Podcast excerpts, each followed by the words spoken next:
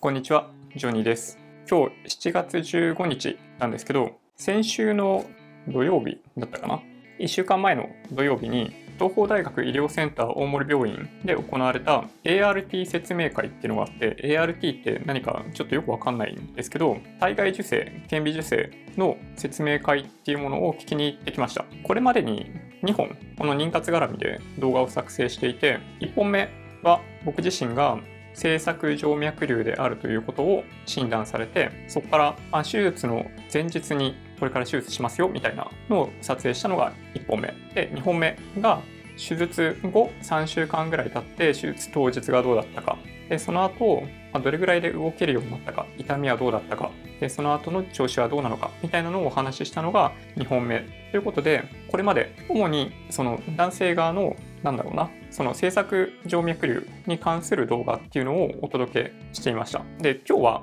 主に僕の方になので、まあ、我が家の場合には、まあ、原因があったわけですけど、まあ、それによっておそらく9月に再検査する予定なんですけどそれで飛躍的に僕の方のその、まあ、簡単に言うと精液内における運動量とそのものの量っていうのがなんだろうな。飛躍的に改善していればまあ、人工授精とかでも平気なのかもしれないんですけど、まあ、以前に診断されている限りだと、まあ、顕微授精じゃないと難しそうっていうのが分かっているので一応それを前提に、まあ、僕は泌尿器科で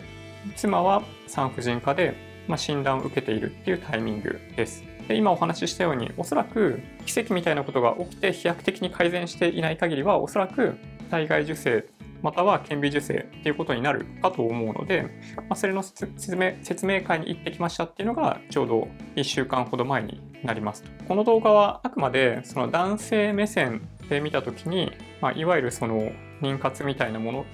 があのどういうものであるのかっていうのを、まあ、ちょっと簡単にご説明今分かっている範囲でしようかなと思ってます。まずはじめに、まあ、男性側が問題だったとしても女性側が問題だったとしても、まあ、またはその両方が問題だったとしても結果として行う妊活っていうのは大きく変わらないと認識していて僕のケースだと男性側僕の方に制作静脈瘤という、まあ、問題があって、まあ、それを改善するという処置を過去にもうすでに行いましたと。まあ、6月頭だったんですでに1ヶ月半ぐらい経ったわけですけど、まあ、それ術後、まあ、3ヶ月ぐらいから改善が見られて3ヶ月6ヶ月とかでどんどん良くなっていくみたいなことを多少まあ、希望と考えているというか、まあ、期待しているところだったりします。で、まあ、それが原因が女性側に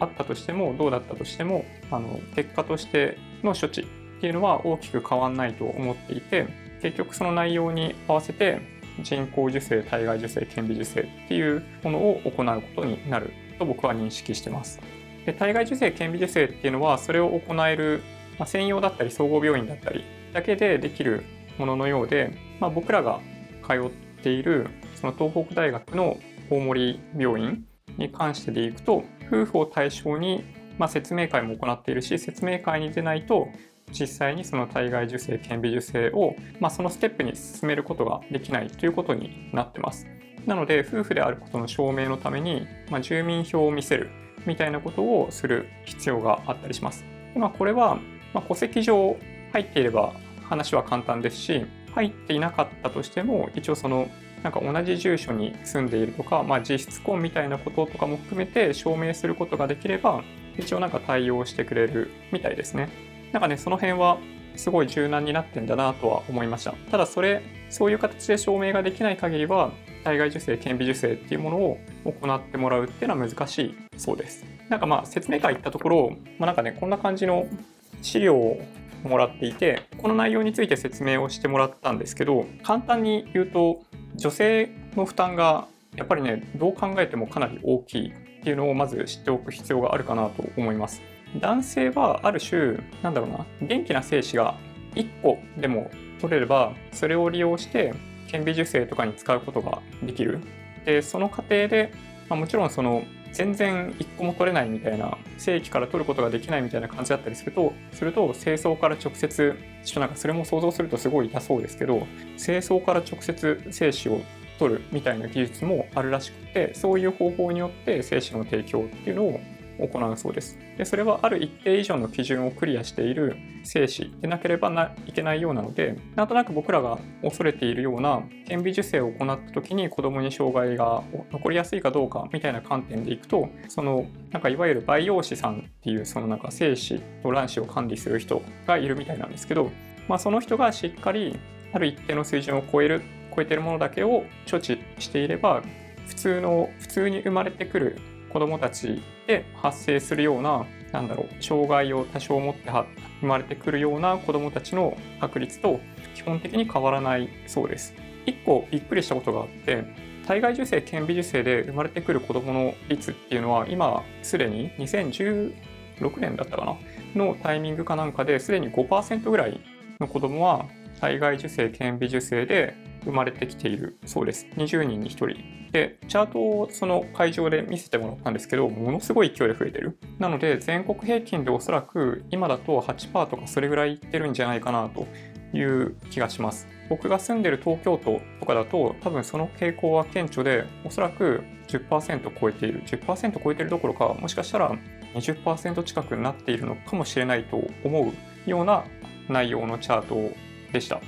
まあそこ、まあ、勝手に想像してた部分なんですけどね。だったので、ものすごいこの体外受精、顕微授精っていうものは一般的なものであるということは、なんか認識して、まあなんだろうな、まあ、そこまで例外的なものではないと理解して、まあ、カジュアルにやるっていうと変な言い方ですけど、あの特別なことではないということは知っておいていいかなと思いました。で体外受精って結局その精子と卵子を用意してまあ、体外で受精っていうものを行ってあの女性の子宮の中に戻すみたいなことを行っていただくんですけど、まあ、その過程で、まあね、精子を取り出すのはあの卵巣から取り出すみたいなことをしないといけないケースさっきお話ししたようなケースを除いてそんなに難しさはないかなと僕は理解していてどちらかというとやっぱり女性の方が難しいんですよね。で説明を聞いてる限りだとやっぱりその生理の周期みたいなものに合わせてその卵を自然の流れの中で取ってくるっていう方法も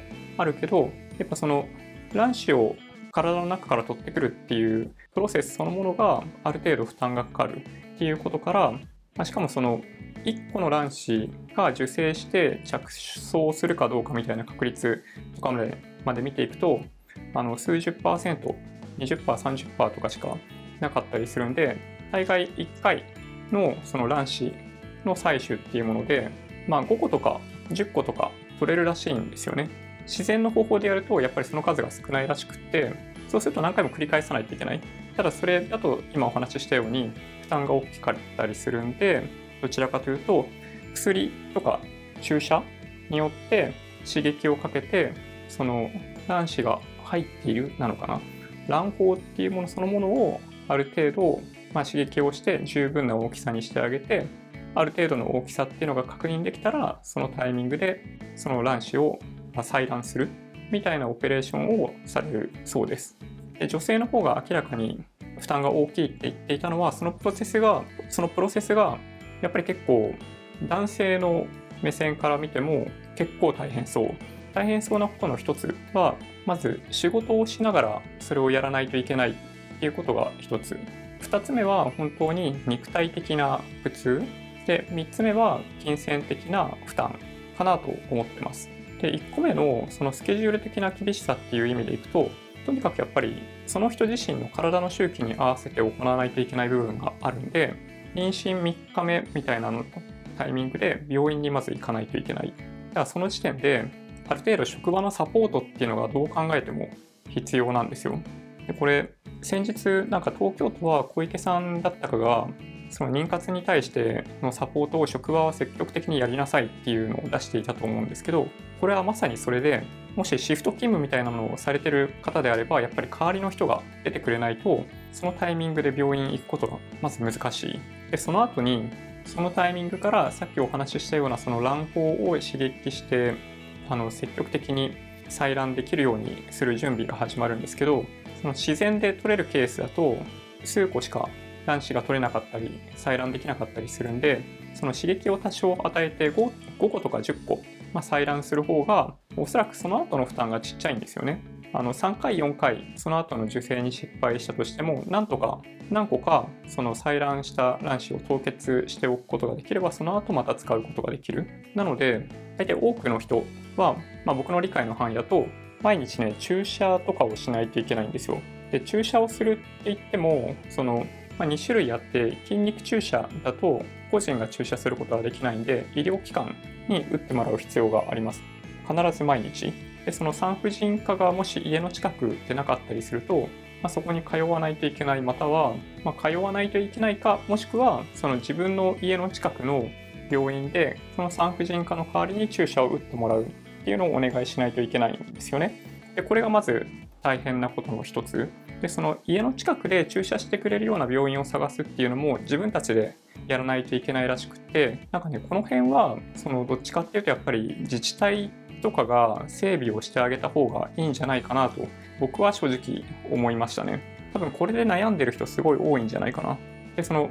2種類ある注射のうちの2個目に関しては筋肉注射じゃないその通常の皮下注射っていうかあの皮膚プニってつまんでプチュって入れるようなタイプ。糖尿病の方のインシュリンみたいな注射注射と多分同じようなタイプだと思うんですけど、まあ、それだったら一応できるんですよ個人でも。で純粋にその違いっていうのは、まあ、他にもいろいろ違いはその2種類の注射であるんですけど、まあ、大きく違うのはその自分自身でできるか先生に頼まないといけないのか。であとは値段も違うんですよね。筋肉注射の方はだいたい1本何千円？自分で自己注射する方に関しては1万何千円するそうですでそれをまあ、人によってそれもね、期間が違うみたいなんですけど、まあ、10日間とかやんのかな、なんとなく。なので、まあ、もし繰り返し自分が通ってる産婦人科に行けないんだとすると、事前にその2種類の注射をあの在庫として確保しておいて、まあ、自分で注射したり、近くの病院行って注射してもらったりっていうのをやらないといけないんですよね。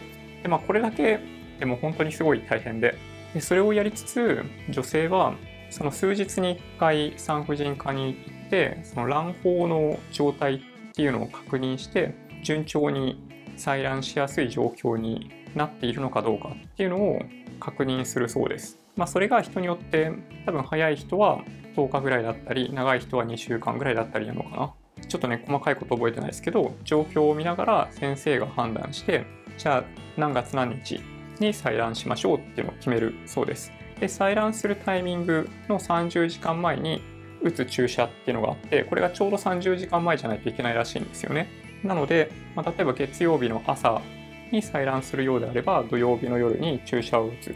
もしくはなんかねその注射の代わりになるのはあの鼻からするようなタイプのものもあるらしいです。でそっちの方が負担は少ないんでいいと思うんですけどやっぱ鼻からするタイプなんでたまにやっぱりミスっちゃうケースもあると聞いてます。まあだから、なんかね、全部注射でやったとすると、本当にね、毎日毎日注射をしないといけない。で、それ、ね、肉体的にも結構辛いですよね。自分で注射したことがある人なんて多分そういないと思うので、かなりしんどい。まあ大体平均1本1万円の注射だとすると、もう大体そこまでで、まあ、20万円ぐらいかかるみたいな状況なので、やっぱりね、多少